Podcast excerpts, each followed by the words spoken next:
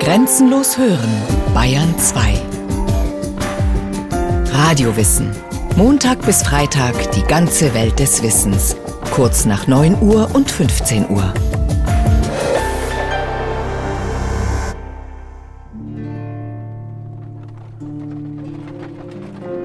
Rom im Februar 1564. In der Morgendämmerung zieht ein Fuhrmann mit seinem Karren durch die Porta del Popolo aus Rom hinaus. Die Maultiere müssen sich anstrengen. Der Fuhrmann hat die ihm anvertrauten Bündel hochgeladen, denn die Fahrt, zwei Wochen bis Florenz, muss sich lohnen. Außerhalb der Stadtmauern gesellt sich ein Soldat zu ihm. Er wurde angeheuert, um das Fuhrwerk zu eskortieren. Denn auf dem Karren ist nicht nur die gewöhnliche Fracht, Tuche, Möbel, Spezereien, sondern eine Kostbarkeit von unschätzbarem Wert, ein nationales Heiligtum. Auf dem Karren ist ein Leichnam. Verschnürt wie ein Warenbündel werden hier die sterblichen Überreste von Michelangelo Buonarroti nach Florenz überführt.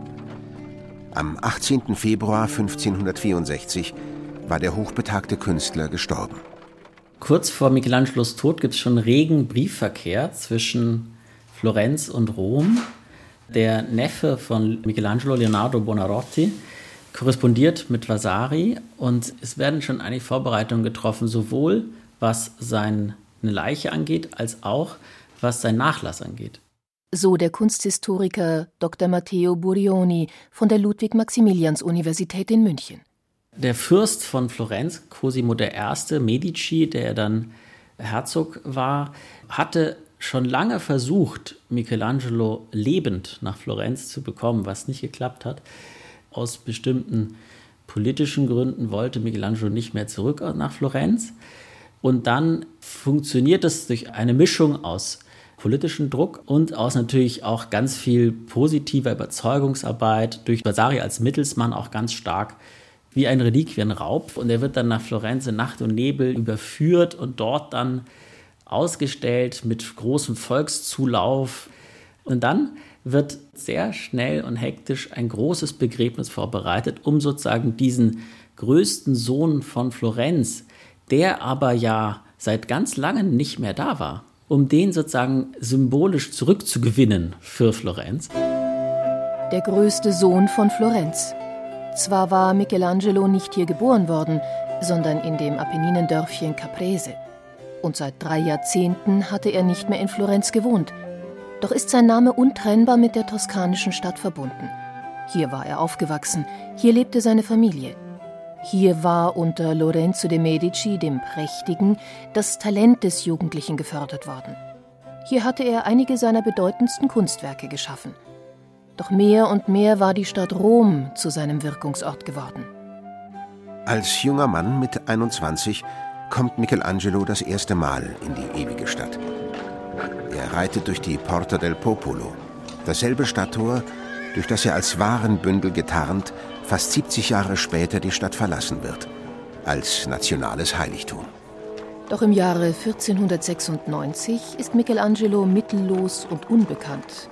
Die Anfangszeit ist hart. Endlich erhält er einen größeren Auftrag. Er verpflichtet sich, innerhalb eines Jahres die schönste Marmorskulptur in ganz Rom zu schaffen. Eine Grabskulptur für den einflussreichen Kardinal Jean de Billère. Von dem gezahlten Vorschuss kauft er einen Apfelschimmel und reitet nach Carrara. In den berühmten Marmorsteinbrüchen will er das Stück selber aussuchen, aus dem die schönste Skulptur Roms werden soll. Mehr als sechs Monate dauerte es, bis der Block nach Rom geschafft war. Dann machte sich Michelangelo an die Arbeit. Und aus dem Stein wurde Fleisch und Draperie, wurden Muskeln, Sehnen, Adern, wurde, wie Michelangelo versprochen hatte, die vollendet schönste Skulptur in ganz Rom, die Pietà. Das berührende Standbild einer trauernden Mutter, die ihren toten Sohn auf dem Schoß hält. Maria ist jugendlich schön, vom Alter unberührt, den tiefen Schmerz nach innen gerichtet, mit der rechten Hand den Leichnam Jesu umfassend, mit der linken auf sein Leiden verweisend, aber auch auf die Verheißung der Auferstehung. Kein Toter kann totenähnlicher sein, als diese Gestalt es ist. Und doch sind alle Glieder von seltener Schönheit. Und Muskeln, Adern und Nerven heben sich in vollendeter Durchbildung von dem Knochenbau dieses Körpers ab. Unendlich mild ist der Ausdruck des Gesichtes. Das Geäder unter der Haut ist so kunstvoll wiedergegeben, dass man niemals genug erstaunen kann, wie die Hand eines Künstlers so göttlich Schönes erschaffen konnte. So beschreibt Giorgio Vasari, der Biograf und Zeitgenosse Michelangelos, die Figur des toten Christus. Und das ist eben das, was natürlich Michelangelo gelungen ist, diese sinnliche Attraktion von diesem liegenden Christus und von dieser ganz jungen Mutter Gottes, die auch kritisiert wurde, wo gesagt wurde, die ist ja viel zu jung, wie kann die den geboren haben? Das funktioniert nicht. Ein Aspekt sagt Michelangelo ganz klar, also Maria ist nicht irgendeine Frau und die altert anders. Ne? Aber natürlich arbeitete er auch sehr stark mit dieser Spannung, die natürlich in dieser Darstellung liegt. Die Pietà brachte dem Künstler ersten Ruhm. Trotzdem beschloss er, nach Florenz zurückzukehren, wo seine Brüder und sein Vater lebten. Ein Auftrag ließ nicht lange auf sich warten, wenn er auch einen Haken hatte. Da lag seit über 40 Jahren ein riesiger Marmorblock hinter dem Dom. Zwei Bildhauer hatten daran schon ihre Meißel angesetzt und dann aufgegeben. Dieses verhauene, verwitterte Stück Marmor wurde von der Bevölkerung wegen seiner Ausmaße Il Gigante, der Riese genannt.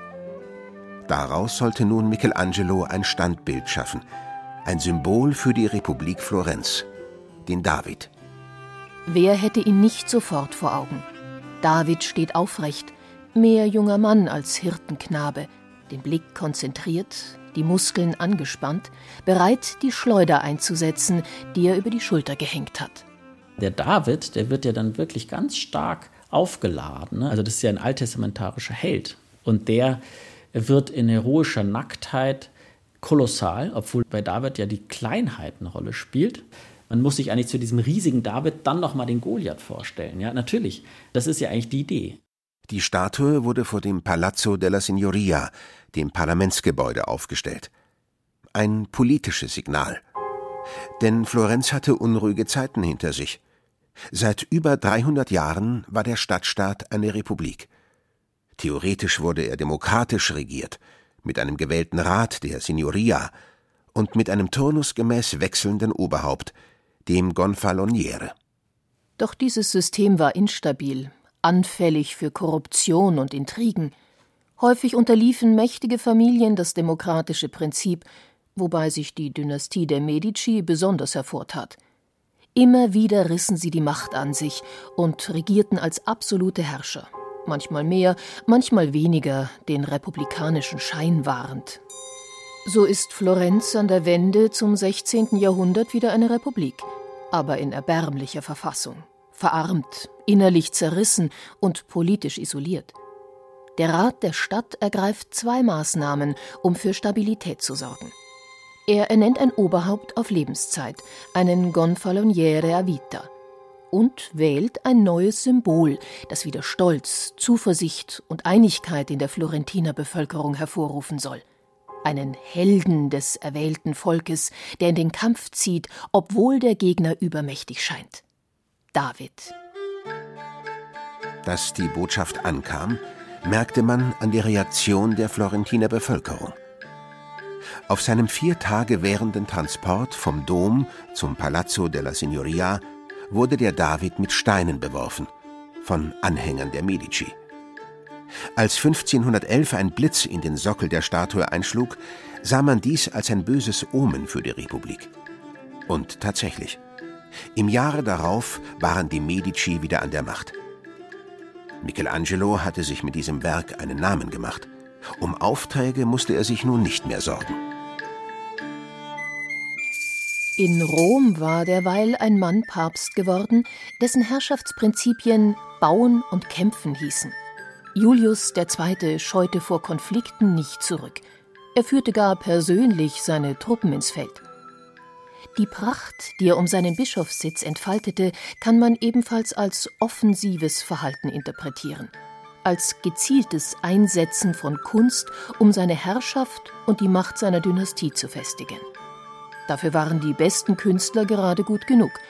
Und so wurde im Frühjahr 1505 auch Michelangelo nach Rom gerufen, ein Angebot, das der Künstler trotz vieler halbfertiger Aufträge in Florenz nicht ausschlagen konnte. Julius II. wünschte ein Grabmal, ein monumentales Mausoleum.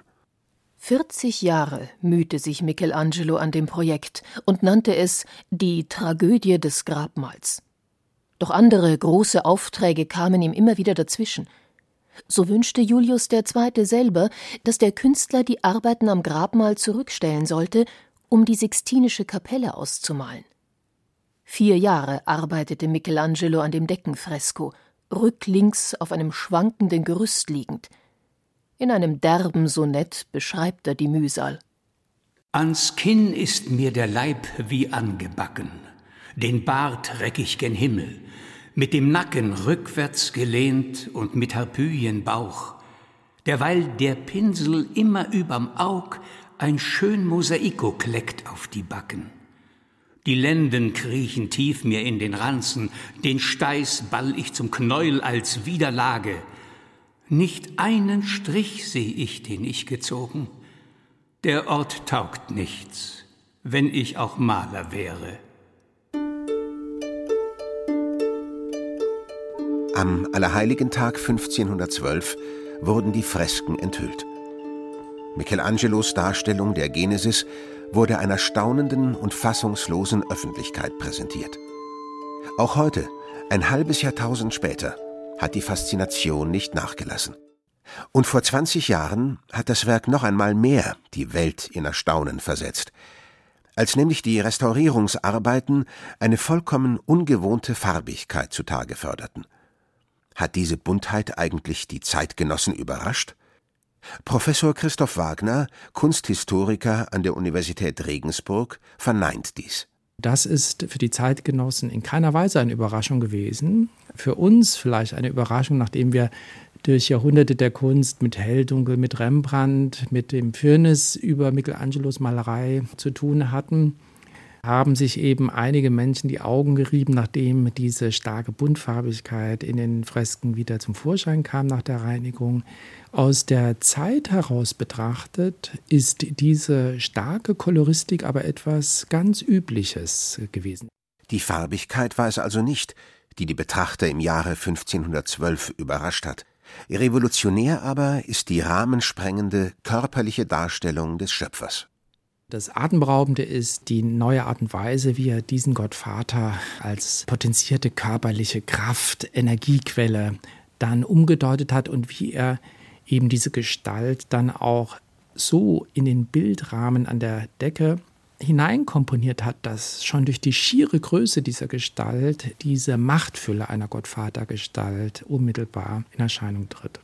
Natürlich steht auch das Ideal des Humanismus im Hintergrund einer solchen Gestaltung, also das Unsichtbare im Sichtbaren deutlich machen, etwas von Emotion, von Bewegung, von Seele im äußerlichen Körper deutlich zu machen. Und da hat Michelangelo mit seinen Darstellungen eine ganz prononcierte Position eingenommen in der Geschichte der Kunst.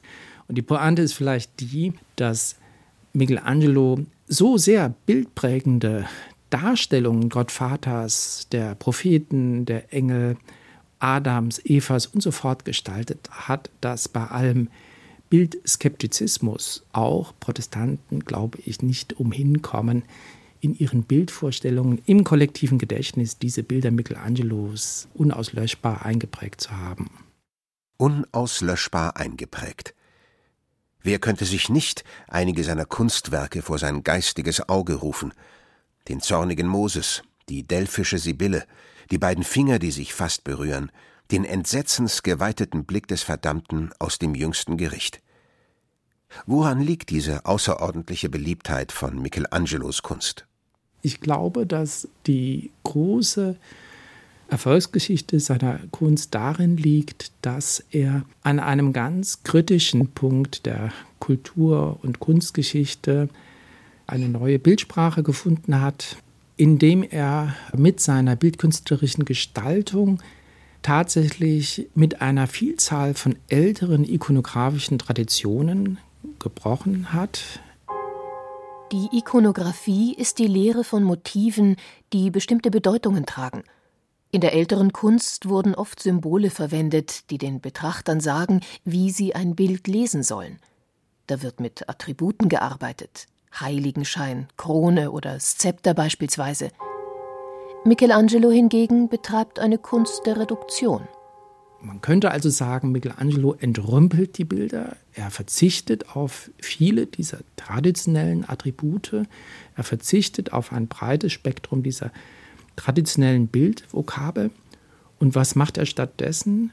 Stattdessen erkundet er die Sprachfähigkeit des Körpers selbst.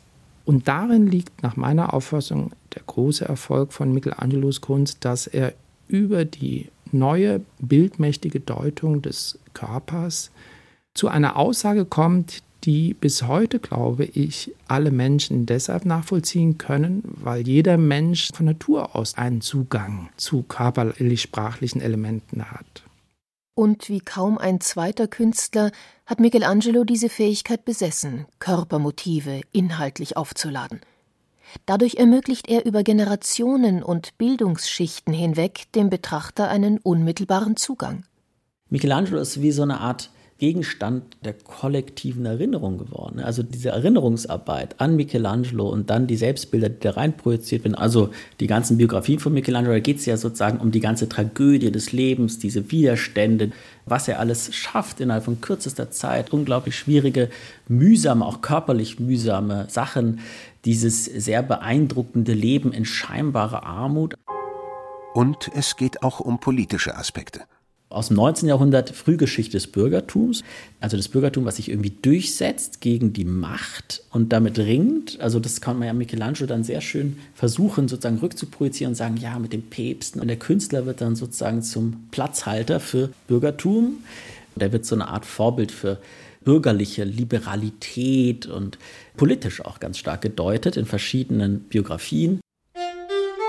Nicht nur der Konflikt mit den Päpsten sondern auch die Auseinandersetzungen mit den Medici wurden von der Nachwelt gerne gedeutet. Im Jahre 1529 setzt sich Michelangelo zwischen alle Stühle. Er nimmt einen folgenschweren Auftrag an, der mit Kunst nichts zu tun hat. Er wird Festungsbaumeister der Republik Florenz. Zu der Zeit ist sein Auftraggeber in Rom Clemens VII., ein Papst aus der Familie der Medici.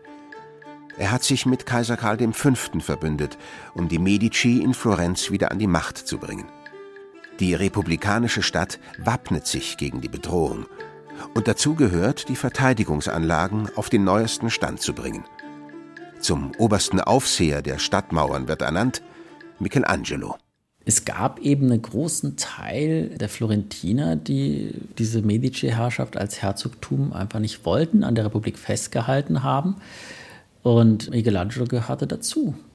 Michelangelo entwarf Bollwerke und Bastionen. Er plante gar den Umbau ganzer Stadtviertel. Doch es war zu spät, seine aufwendigen Bauten umzusetzen.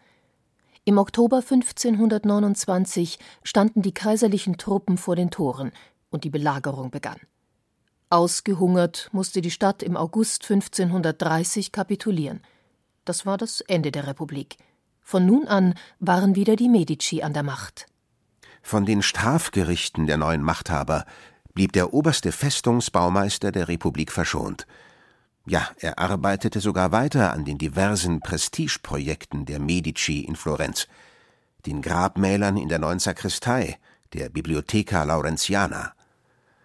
Doch im September 1534 verließ er die Stadt und ging nach Rom. Für immer. Ein Vierteljahrhundert war vergangen, seit Michelangelo die Decke der Sixtinischen Kapelle mit Fresken versehen hatte. Jetzt sollte auch die Altarseite ausgemalt werden. Das Sujet das jüngste Gericht. Fünf Jahre arbeitete Michelangelo daran, alleine, ohne Gehilfen und so intensiv in sein Werk vertieft, dass er einen Besuch seines Neffen mit den Worten abwimmelt Wenn ich dann auch noch für euch kochen müsste, das wäre der letzte Strohhalm. Tatsächlich ist es so, dass wir uns ja historisch insgesamt in einer völlig neuen Situation des Künstlers bewegen in der Renaissance im 16. Jahrhundert. Der Künstler ist eben nicht mehr eine Figur, die nach diesen ikonografischen Traditionslinien bestimmte Werke ausführt, sehr stark an den Vorgaben des Auftraggebers orientiert. Wir haben nicht mehr den Künstler, der, wie es noch um die Mitte des 15. Jahrhunderts üblich war, nach Musterbüchern bestimmte Motive reproduziert und damit Hilfe von Gehilfen in ein Werk umsetzen lässt, sondern wir haben einen Künstler, der in neuer Weise unter dem Anspruch steht, dass er für ein Werk eine Erfindung, eine Inventio liefern muss, eine Inventio, die eben nicht mehr aus irgendeinem vorgegebenen Musterbuch ableitbar ist, sondern die für einen bestimmten Ort, für eine bestimmte Aufgabe zu finden ist. Diese Gestaltungshoheit ist es auch, die der Künstler als Macht empfindet. Michelangelo ist nicht mehr nur Handwerker. Wie die Päpste, wie die Fürsten ihre Herrschaft ausüben, so übt auch er Herrschaft aus, schöpferische Herrschaft. Principe del Disegno, Fürst des göttlich inspirierten Entwurfs, so wurde er genannt, und so sah er sich selber. Schon angelangt ist meines Lebens Fahrt, im schlechten Schiff, durch Stürme übers Meer, am Hafen aller, wo die Wiederkehr nicht einem harte Rechenschaft erspart. So dichtete Michelangelo gegen Ende seines biblisch langen Lebens. Er war ein rüstiger Greis. Auch hochbetagt verzichtete er nicht auf seine allabendlichen Ausritte, um seine Gesundheit zu stärken. Seine letzte Skulptur war die Pietà Rondanini. Bis wenige Tage vor seinem Tod arbeitete er an diesem Werk, das die Mutter Gottes mit ihrem toten Sohn bei der Kreuzabnahme darstellt. Er hatte diese Pietà als sein eigenes Grabmal entworfen. Sie blieb unvollendet. Michelangelo starb kurz vor seinem 89. Geburtstag in der Abenddämmerung des 18. Februar 1564. Malen und Bilden stillt jetzt längst nicht mehr die Seele, jener Liebe zugekehrt, die offen uns am Kreuz die Arme bot.